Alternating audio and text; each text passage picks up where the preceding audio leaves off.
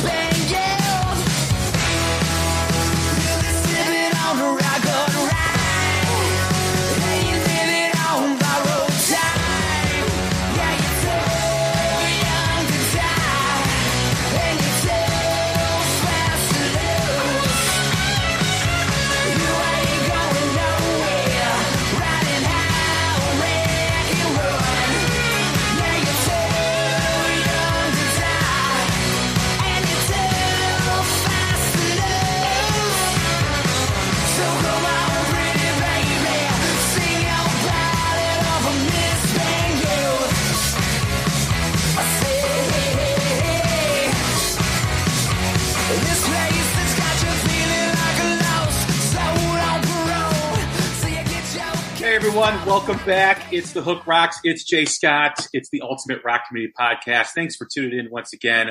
We are part of the Pantheon Podcast Network, a great network of music related podcasts. You can catch some of my friends, as I mentioned before every episode, like Tom and Zeus on the great Kiss podcast, Shout Out Loudcast. You can check out Mistress Carrie, the legendary DJ, as well on the platform, Martin Popoff, the rock historian, Aaron and Chris on Decibel Geek, and Mac from the Ugly American Werewolf in London podcast. So check out all my friends. Don't forget to follow Pantheon Podcast on all social media platforms at, at Pantheon Pods and their website, pantheonpodcast.com. Don't forget to follow the Hook Rocks wherever you podcast and set your app to automatic download so you get the latest episode right to your phone. And don't forget to follow us on social media like Instagram, Facebook, and Twitter. And you can search us up there on the Hook Rocks. We always appreciate new followers. So hoping that you uh, follow us wherever wherever you social media, wherever you podcast. We had some great episodes recently over the past couple months. We had Mark Tremonti, Stephen Pearcy on our three year anniversary show. We did our 400th episode with members of the Groove Council. Some great new music spotlights with Broken Love, The Warning, Clay Dieters from The Issue, as well as Georgia Thunderbolts. So check out them as well. Georgia Thunderbolts was on a few months ago. Also, Micah Morris from Fast Eddie was on too as well. So check out that great episode. Um, we just had a great live album review doing the UFO album Strangers of the Night. And we took, look, took a look back at the legacy of Whitesnake. So check out that episode as well. We've got another great episode for you today. One of my favorite artists, one of my favorite singer songwriters, one of my favorite rock stars. Um, been following him since the days he was in the Biters. He's had some new material out a couple years ago, which I actually love. I actually got like the limited edition EP autograph in the mail, and poof, that was it. We had the lockdown, we had the pandemic, we had all a bunch of shit going on, and now he's ready to launch some new music. His new single, Ballad of the Misspent Youth, is out. It kicks ass. It is a uh, coming out swinging type of tune, and I like to welcome Tuk Smith from Tuk Smith and the Restless Hearts. What's happening, man? Hey, buddy. Thanks for having me back. Stoked to be here. Thank you excited. for doing this, man. I am excited yeah, to buddy. talk with you and uh, get into what's been going on the last couple years. Talk about your new music. So, where do we begin? I guess uh, let's start with the new single. Last Friday, "Ballad of the Misspent Youth," as I just mentioned, came out. Man, it is a a rocker compared to the stuff that you came out or that you came out with two years ago, like "Looking for Love" and some of the other stuff that you came out with. Um, this is a little bit more like right in your face, right in your gut, punch to your gut. It, like I said, it's like coming out swinging. Um, how do you feel about the song?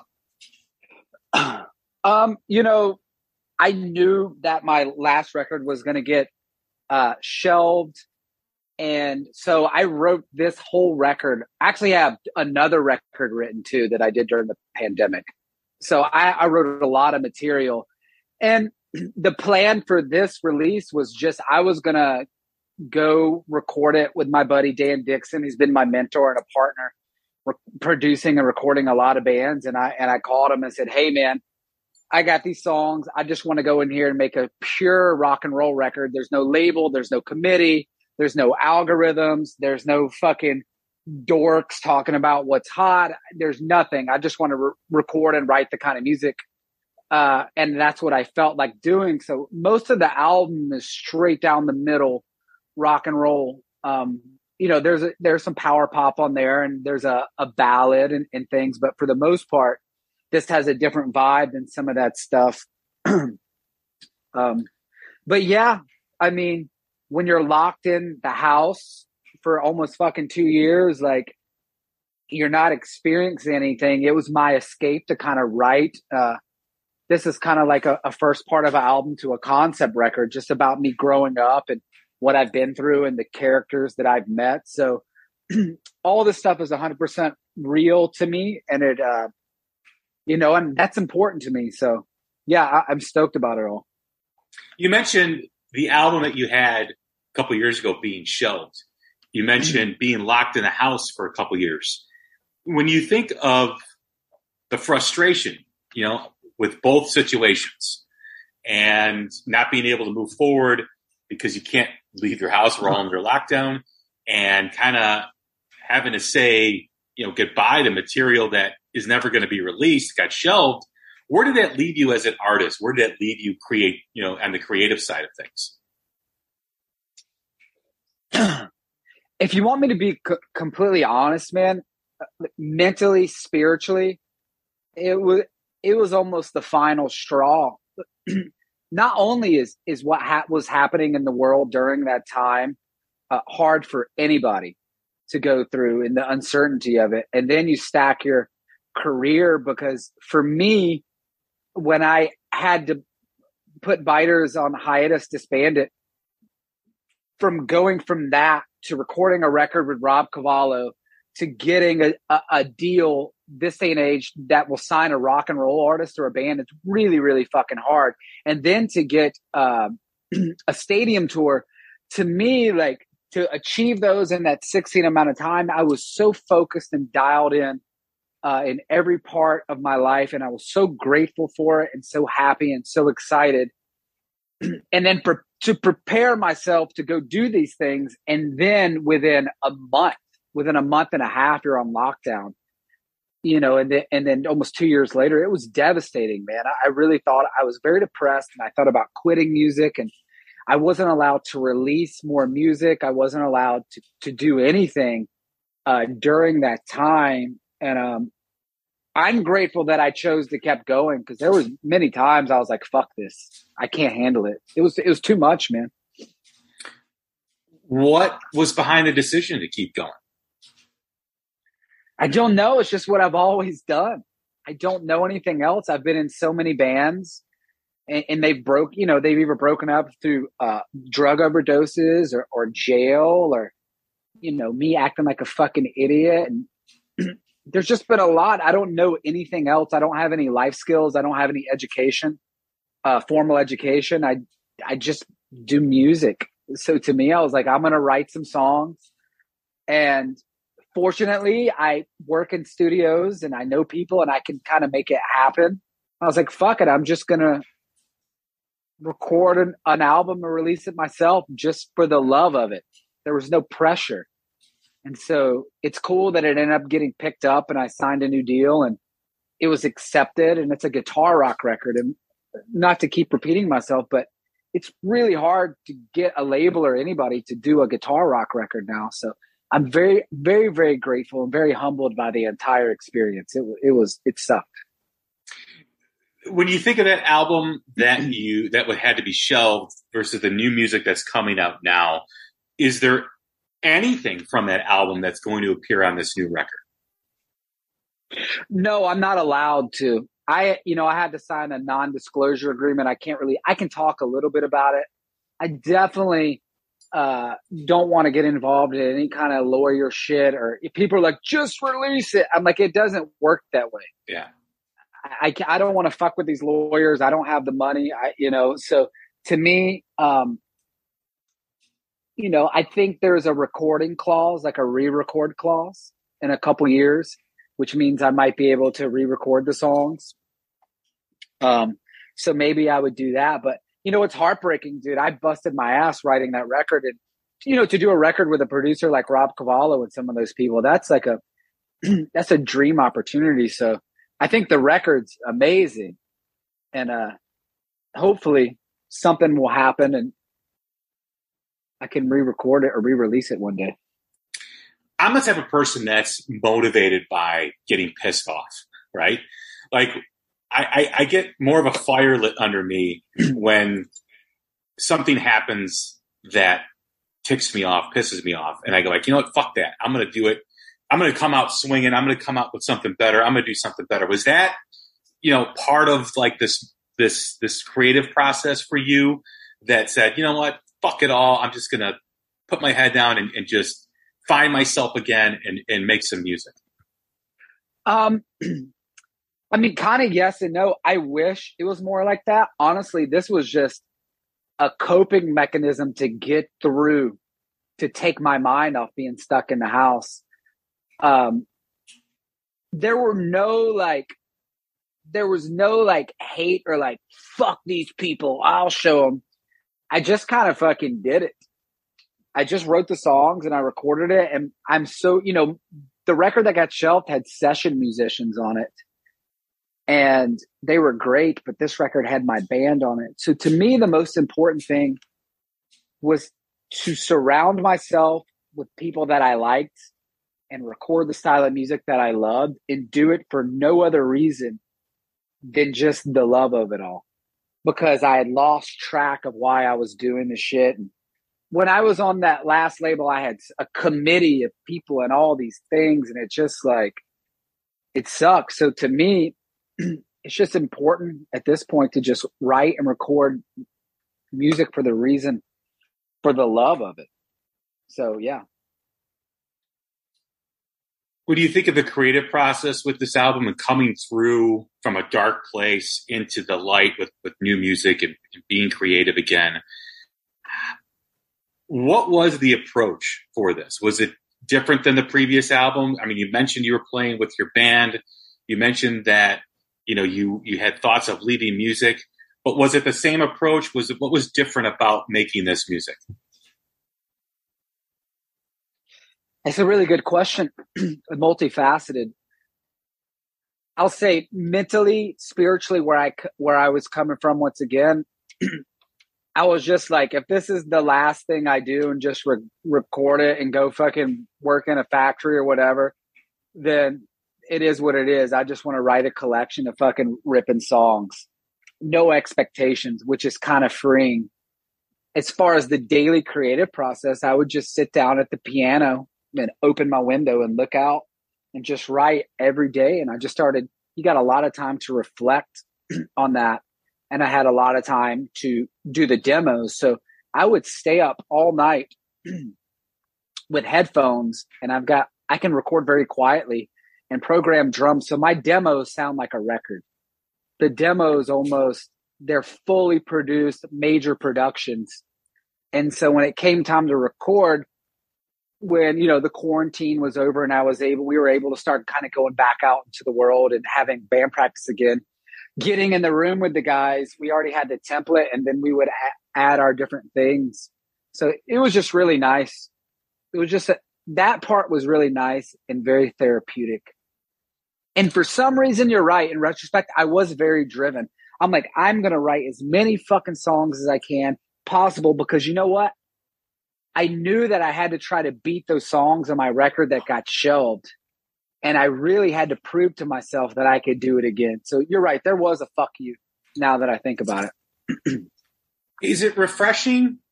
I mean, you've done this now a few times with Biters, with the original album, now this album, but is it refreshing for you in this circumstance to kind of have that start over feeling again?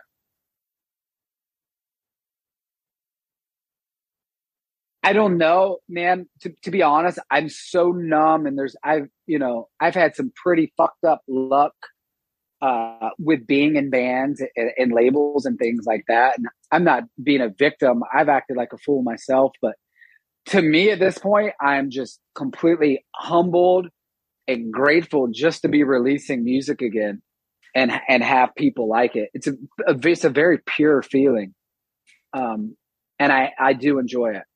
And I love my band and I love the new label and I love the team and it's all very very positive um, which isn't always the case. As far as the music goes on this album of course we've heard the first single. When is the album due out I think the official full album drop is November 4th, but there's going to be two more singles and two videos before that and uh, a vinyl release and a CD. There's a lot going on. So I've been planning this for like a year. So the next couple months will be jam packed. And did you work with different producers? Was there, did you do it yourself? You had your partner, you said here, you know, doing some music too as well. What was that process like? Yeah. So it's weird. You go from making a record with Rob Cavallo and these, you know, one of the biggest studios in the world and the biggest session guys.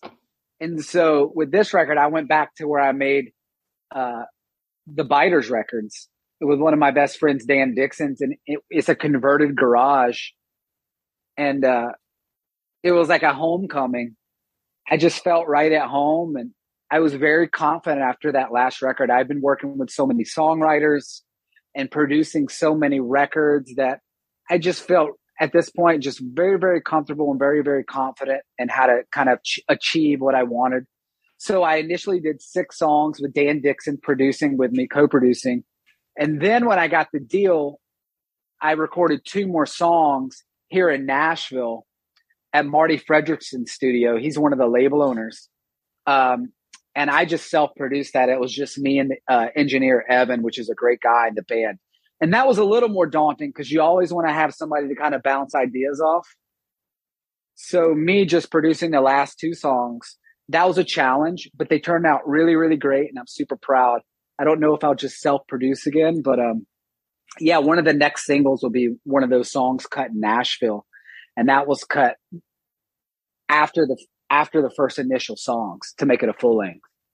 You mentioned having your band on the record not being able to tour, putting this band together prior to being able to tour before the pandemic, being in the room with them again, that had to be that had to be a good feeling. You know, building that synergy with each other, building that connection again, because it had been a while since you guys had been in the same room together.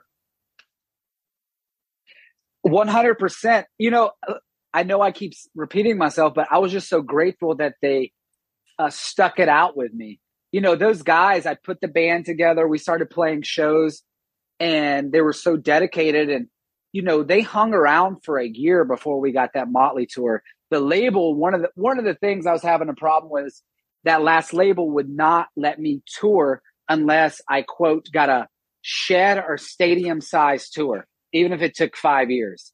It took me a year to land that tour. So those guys just kind of hung out with me for a whole year and we, we were all so happy to be able to because we had an airbourne tour we were about to do, and then we are about to do the Motley Crue tour, and we had some other stuff after that. So they hung out for a year, and I was like, awesome. And then boom, there went like two more years, and uh, I told them, I said, hey guys, you know, I'm gonna we're gonna do another record. I want to do it. I really want you guys to do it. And they were like, yeah, let's fucking go.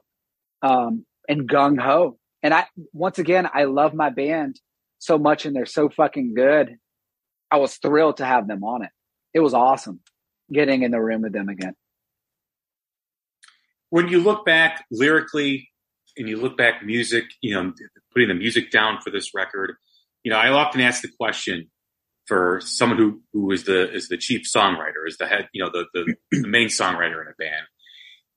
Where do you find your inspiration? Is it experience? Is it through other people? Is it observation? Is it something that you know characters that you create in your head? Is it all the above?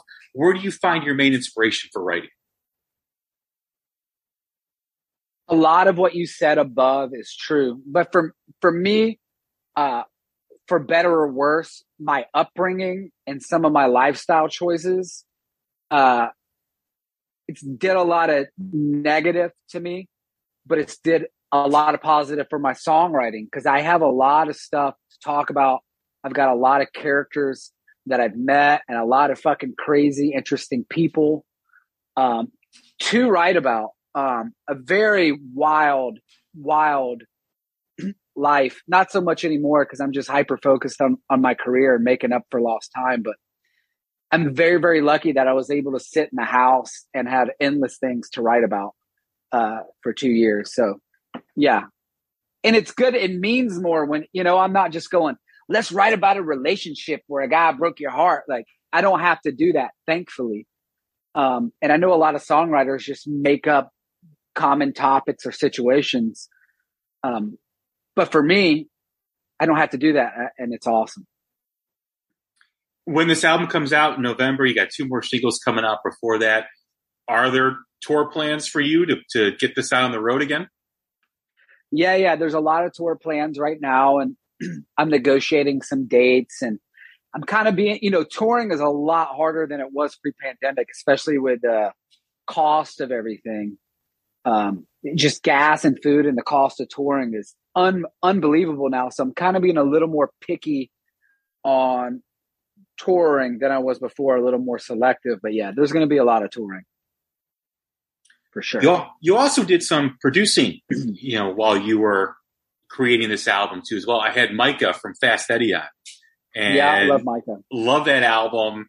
And the way he described, you know, learning about you, getting to know you, staying at your house during the recording of the album, you know, he absolutely raved about you. Um, it's nice to see when bands connect like that and kind of have that that group of, of bands and, and musicians that kind of feed off of each other and kind of work with each other. Oh yeah, I love those guys in Fast Eddie. Um, because I'm in a band and I've been in dysfunctional bands and I've seen every aspect of it.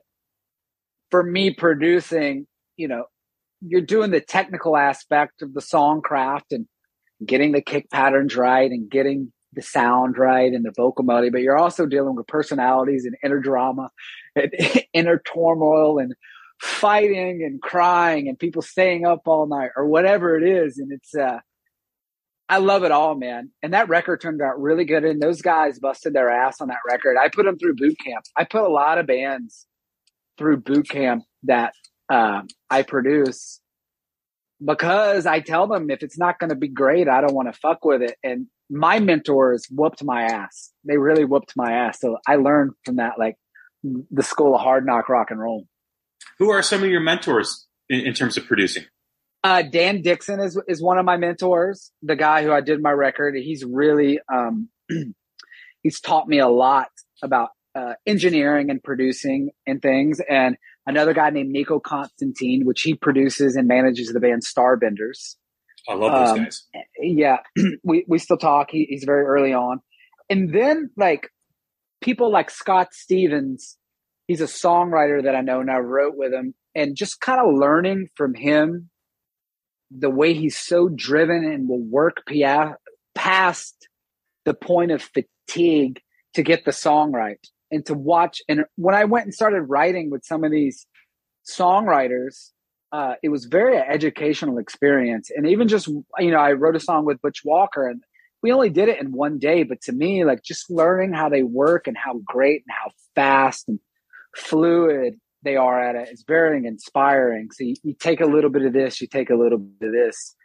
Um, and then the other aspect is when I was, um, when I started Biters, I wanted to be very, very tight and I would drill sergeant the fuck out of that band. And I was really hard on the band and really hard on myself. In retrospect, a little too hard because I wanted to be perfect live. Um, so yeah, I did the hours in the rehearsal space, in the van, and in the studio. So you kind of pull a little bit from it. I love when I talk to a musician who's been in that studio setting and there's that producer that pushes them. And, you know, I've, I've heard some musicians say, I've gone home, gotten in the shower after recording and almost like broke down because you know, you're trying to create and you think something works and you're being told it doesn't.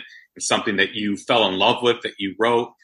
But at the end of the day, the producer is usually right, you know, because they could hear stuff that maybe you're too close to and, and you've, you've become too connected to it or too personal to it. It's become too personal to you. And then having that voice in that room that pushes you. A lot of bands today, a lot of newer bands make that mistake of not having someone in the room that says, no, it should sound like this. It shouldn't be like that. You know, having friends in the room or people that don't want to tell you that eh, it could be better is really a detriment to the band. So when I hear those stories of being pushed and, like you said, going through boot camp, it's really it's interesting to hear when an artist can open themselves up to that and, and see that path forward rather than kind of just be isolated and kind of be in that box and not want to go out of it. I agree 100%. and I've been guilty of what I'm about to talk about right now is a lot of musicians in my experience surround themselves with a bunch of yes people that kind of feed their ego and it creates this delusional reality and that and that's not good so when i started working with some of these people that were that were my mentors and things and they're like oh this song sucks you're pitchy as fuck that is wrong as much as it sucked I wanted to be better. So I absorbed it and I really studied about it. And even if a band gets mad at me or doesn't like me that I work with, I guarantee you they take, they'll tell you they took home some stuff and learned and applied it to their next batch of songs. And so to me, it's just like paying it forward. Somebody showed me and I, and I show them because I love rock and roll so much. It's been my whole life, the subculture of it, touring, the records, the fashion, the recording, that there's a very, very small rock and roll scene. And I love to work with those bands and I want it to be great because I want kind of authentic rock and roll to have more of a chance. And to me, it's really got to be good, really good to kind of break through all the noise today. You know, the music or being a musician really has two parts to it. You've got the creative part where you're making music, you're writing songs, and then you've got that that back end that that business side you know the the side that really no musician wants to deal with and you most musicians just want to create they don't want to manage their social media. They just want to write songs. They want to do all that stuff. As you've grown in this business if you've you know logged the years that you have what is some of the things that you've learned just by experience on that business side unrelated to the creative side? I would like to think that my rock and roll heroes,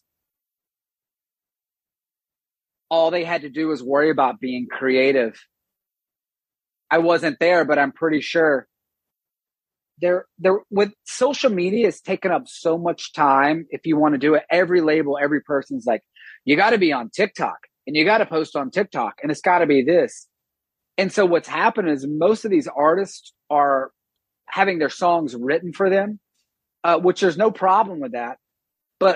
Would there be the Bowies or the Kurt Cobains? Would they exist today with social media if they were spending all their time doing silly TikTok shit all day? Because I guarantee you, from Paul Stanley to Kurt Cobain to whoever the fuck, they spent a lot of time perfecting their craft, writing songs and experiencing life to give them this vibe. Like I guarantee you, David Bowie was bullied like fucking school, and I guarantee you, Paul Stanley was fucking ah singing all the time trying to get good. Um, so to me, I think it's kind of been detrimental to the craft of it all, but it's also left open an opportunity for you to connect with your fans. I'm friends with Michael Des Barres and Cheap Trick, uh, Rick Nielsen, and see these other people that are kind of like my heroes on social media. I would never be able to do that pre social media, right? So there are these beautiful upside things, and I can just post and get my stuff out to a lot of people. But what I've learned is nowadays you have to wear many, many hats if you're going to do it. You got to know how to do social media. You got to know how to write. You should kind of know how to record a little bit to get your ideas down. You got to know how to book your own shows, how to order your own merch. You got to know how to kind of do all of it if you want to have a chance. And you see a lot of really driven musicians that are recording and producing their own music, designing all their artwork, branding their own brand, doing their social media, shooting their own videos, editing their own videos. And I don't know if there's been an era where people were doing that and that's kind of rad. But I don't know if people are spreading themselves too thin. It's just the times we live in. You talked about writing music with other people. One of the stories that I've heard while doing this podcast over the last three years was there was an artist that talked about a writing session in Nashville that he was invited to for a, for a country star. Yeah. So he brought his guitar. He brought, you know, got in a room, get his guitar out of the case, looked up and he's the only one with an instrument in the room. Yeah. And uh, there's a guy on a computer they call the Beats guy. Yeah. And he looked at the artist. He's like, I'm not kind of down with this. This is kind of, this is not how I create. I, you know, I kind of run through riffs, try to find a riff, try to find a vibe. And, and, uh, I don't use a computer when I'm writing music. And it was an eye opening experience for him because he's in Nashville, Music City, not expecting to have a beat guy across the, the, the writing circle. And here he was, and he's like, where's this all going? Like, and I just read an article uh, yesterday that there is an AI rapper, an artificial intelligence rapper that just got signed to a record deal. And I'm like, what the fuck is going on? Like, what is happening to to the music business right now? Your guess is as good as mine. At this point, I'm just like, whatever is happening, I can't control it. I can only control what I do. But I will say, as far as songwriting sessions, I've been in many and I've written with other people quite a bit, and they're all different. And to be honest, man, there's not as much money in budgets. And if you don't have a real drummer in the room, fuck yeah, throw down an artificial drum loop. It's fine. Um, if it's a way to get a great song, I'm cool with it. But uh, yeah, I've been in some. I pulled up to a songwriting session and brought a guitar, and they were like, "Oh shit, he brought a guitar. That's awesome. Nobody's ever brought a guitar to a songwriting session." Um, so yeah, it does happen, man. I don't operate that way because it wasn't how I learned, but um, it's a fucking free for all, man. And I do know that artists are getting signed off TikTok just for dressing up like a cosplay kind of thing and covering other artists and going viral and actually getting record deals.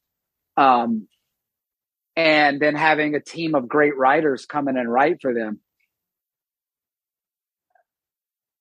It is what it is. I could bitch about it or just say, fuck it. I like writing songs too, you know? So it's just wild out there, man. I think there, there will always be a place for authenticity, for organic creation. You know, I, I've talked about this a few times on the show that when I was growing up, once a week we had music appreciation class where we would learn about everything from classical music to Gregorian chant to folk music to blues to jazz, all that stuff. And we understood that the instruments were real, whether it was, you know, the horn section, whether it was guitar, piano, whatever it was. And I think the fact that it's lacking in in schools today, where kids don't understand that instruments are played and you have to practice in order to be good. You know, I, am so proud of my 17 year old son. He plays guitar and he's playing his guitar two, three hours a day in his room, just practicing. And you can hear him, you know, he probably doesn't want me to hear him, but I hear him swearing and cussing under his breath when he can't figure out a lick or can't figure out a riff. Yeah. But he keeps working at it. He doesn't give up on it. And I think, you know, what we just talked about with those, those, you know, those drum loops and those, those drum beats. Yeah, that'll, that's going to be there and it's going to be there even more. But I also think there is going to be a place for that authentic, organic creation of music. I mean, yes, to me, I have to program a lot of drums for demos, and it is it's a skill set unto its own. It's a huge pain in the ass to learn how to do that. So more power to the people that make beats and everything. It's just a different type of creation. And, you know, bands like the Beatles, they were using the most cutting edge shit. If they were around today, they would probably be rapping with auto tune and using drum beats. Um, so to me, to each his own, there's a way to fit in. There's something very, very soothing about sitting down and, playing an instrument and almost have that meditation of just being in the moment for that long, right? Human beings need that kind of release of being in the moment. Um, it's super healing. It's like moving meditation. Um, so yeah, I think people are always going to be attracted to playing real instruments because it does give you a kind of release from everyday life. But as far as the state of music and what's going to trend and what's going to happen, and if people want authentic shit, I have no idea because a lot of the stuff that's popular today, I can't tell if it's an SNL skit or not. I literally can't tell the difference if it's a parody of itself or not. Um, it's fucking wild, especially the last couple years. Or I can't tell if it's like a Disney show or some shit. I don't know, man. Well, it's also that instant gratification too, as well. You know, those those clips on TikTok or the reels on Instagram where it's a short snippet of something because people's attention spans are so short and and they can't sit with something for a while and listen to you know I mean, can you imagine if Pink Floyd released Dark Side of the Moon with 10 minute, 13 minute songs, or Zeppelin releases Achilles Last Stand, you know, in this generation? How it would, would never happen. Yeah. It would never happen. That's why I write straight down the middle. If rock and roll has any chance today, you can't do seven minute songs. You, you can't right now. You need to do, if you want any kind of commercial success or an audience or make a living, you got to give them the fucking hits you got to give them it as soon as they hear it. It's got to sound good and it's got to pull you in. Um, which to me, I'm fine with. I love a hooky, straightforward song.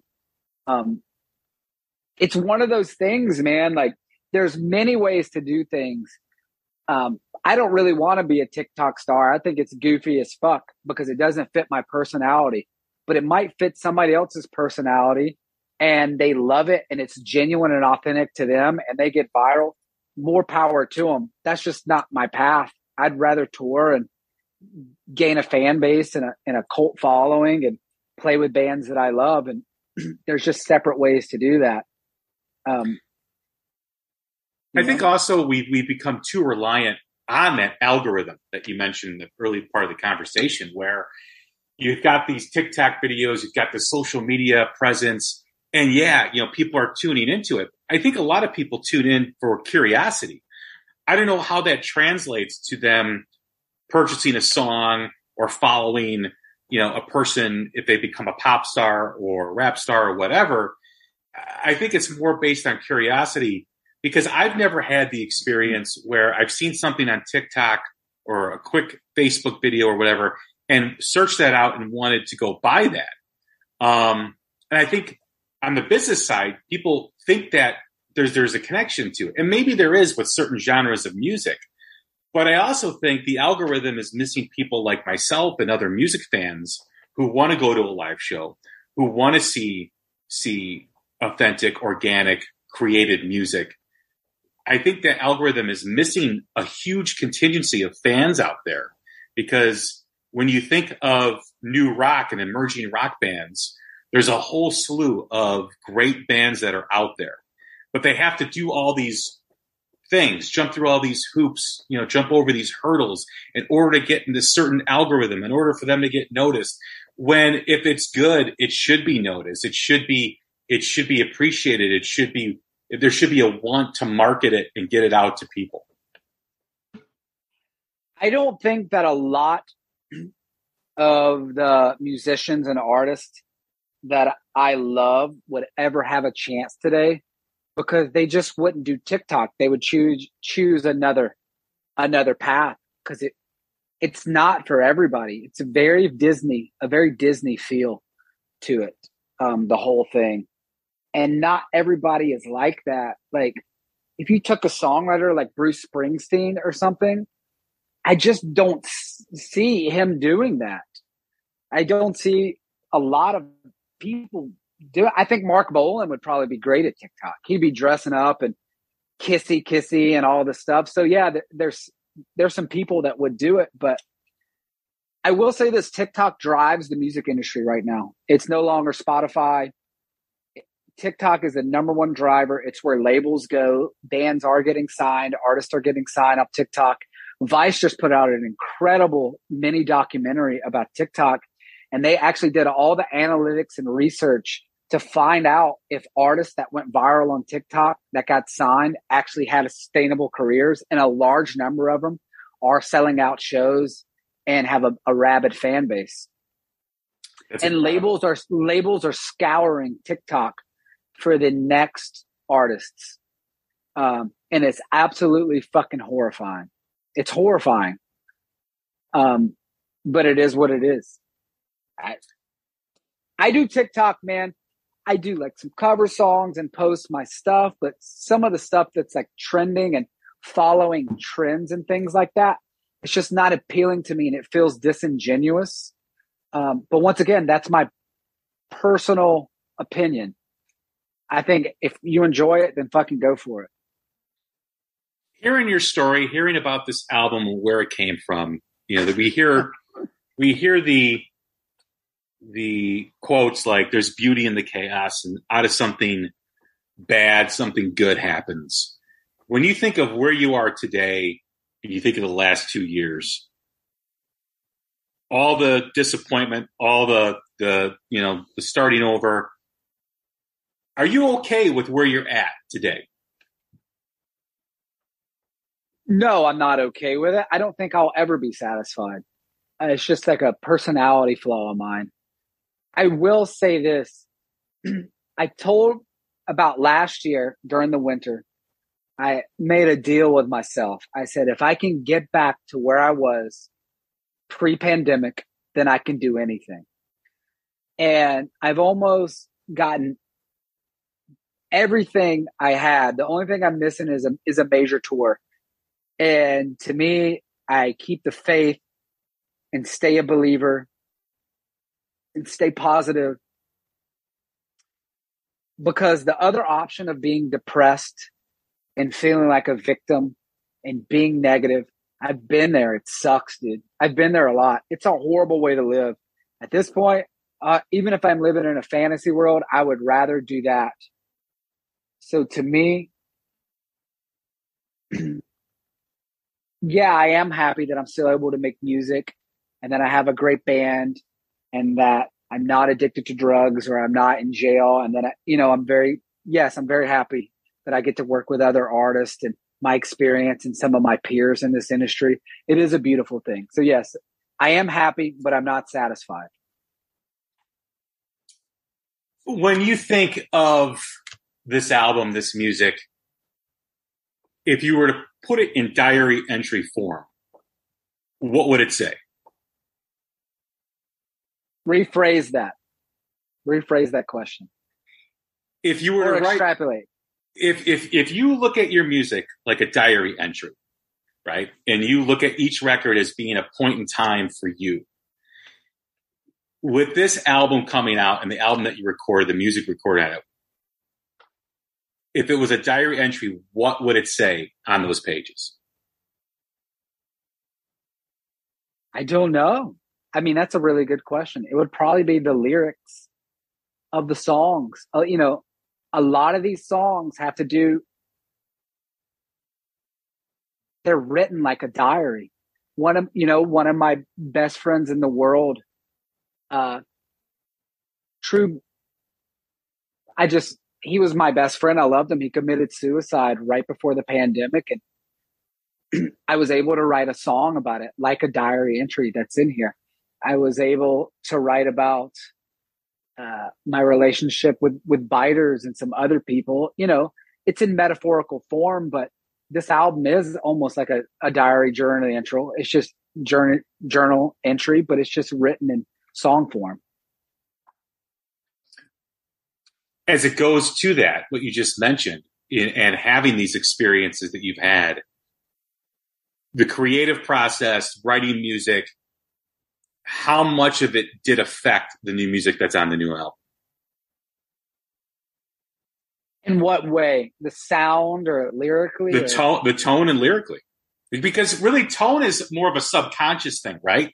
Like you have all these experiences being locked down, you know, having your record shelved, losing a tour, all that stuff. And you start picking up your guitar and you you, you're playing different. You're playing with a harder tone, a much edgier tone, because Yeah. subconsciously that's what you're feeling, Yeah. right? So it can Yeah. happen both lyrically and tone wise. Yeah. You know, I think I'm pretty good at making feel good music with fucked up lyrics. If if you ever read my lyrics, like what kind of love is not a love song No. At, at all? And a lot of people are like, hell yeah, what kind of love, baby? And I'm like, it's not. It's just under fucking, you know, uh Bachman Turner overdrive chords that make it feel like a party. So to me, I am conscious of no matter how deep or sad or fucked up my lyrics are, I usually put it in a body of like something that's going to smash live. Because what I do am attracted about rock and roll is the energy and the and the time of it. Ballad of a Misspent Youth is not a it's not a celebratory song.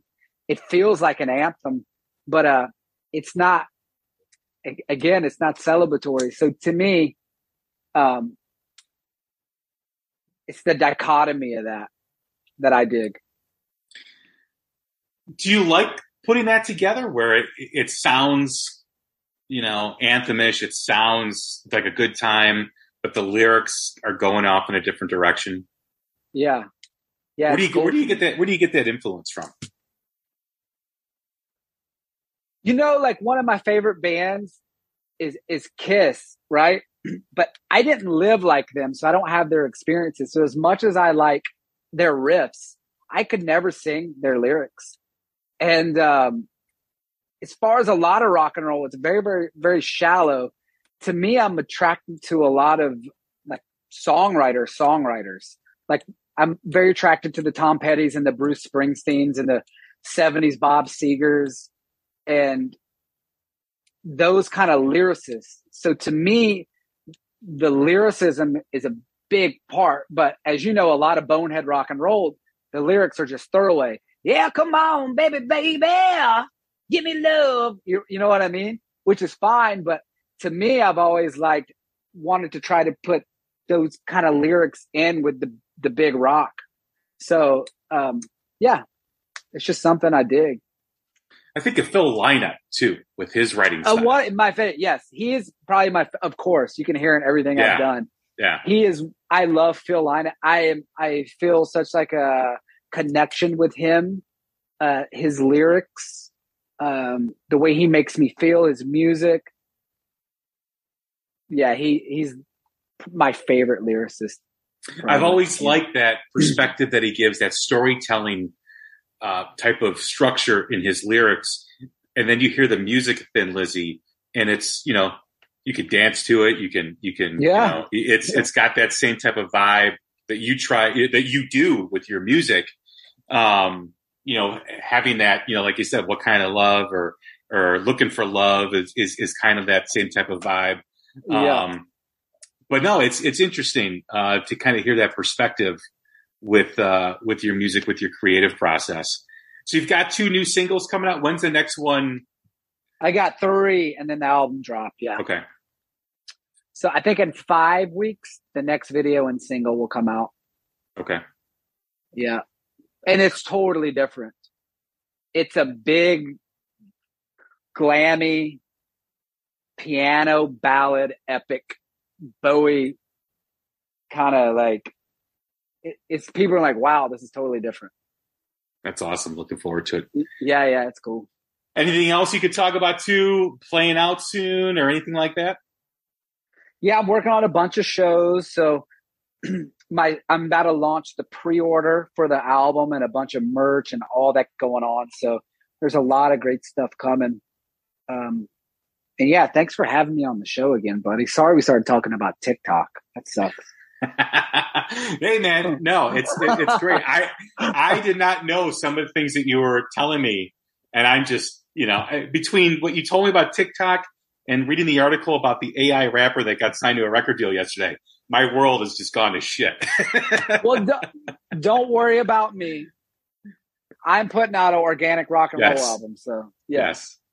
Tuk, it's been a blast, man. Yeah, buddy. You should get um I just produced a record for this band called Ravagers. It's Matt from Biters. Okay. You should have one of you should have one of them on the show. Uh, the record is great. People are loving it. So I will check that out. Thanks for the recommendation. Yeah, yeah, yeah, yeah. Of course, of course. Everyone, that's Tuk Smith. Great conversation. Always a joy when he's on. Go get his new single or find his new single wherever you do stream. Uh, Ballad of a Misspent Youth. Look forward to his new album coming out in November and the singles that will precede it. I'm Jay Scott. This is The Hook Rocks. Take care of each other. We'll talk soon. Thanks.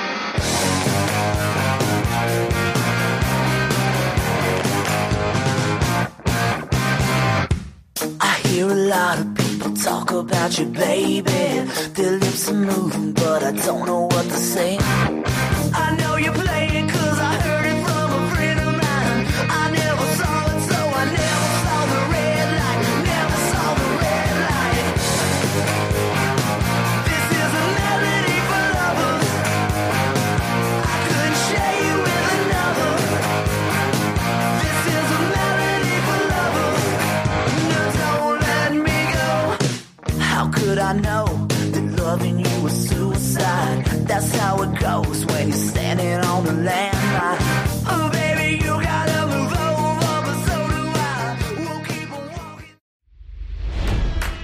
It's NFL draft season, and that means it's time to start thinking about fantasy football. FantasyPoints.com features industry leading experts and prognosticators using proprietary hand charted data to help you score more fantasy points. FantasyPoints.com is the place to go for whatever kind of fantasy football you play. Whether you play fantasy football, daily fantasy sports, or do a little bit of everything, Fantasy Points has the meticulously researched content to guide you to victory. And why wait for the fall? Fantasy Points also covers the new spring football league, the UFL. Join the guru, John Hansen, Scott Barrett, Joe Dolan, and other massive names in the fantasy football universe with an exclusive offer. Use code Pantheon for 15% off any fantasy points package, including the all in package, with access to every article, tool, and data nugget that Fantasy Points has to offer. That's fantasypoints.com and code Pantheon for 15% off at Fantasy Points. Fantasypoints.com. Code Pantheon. Score more fantasy points.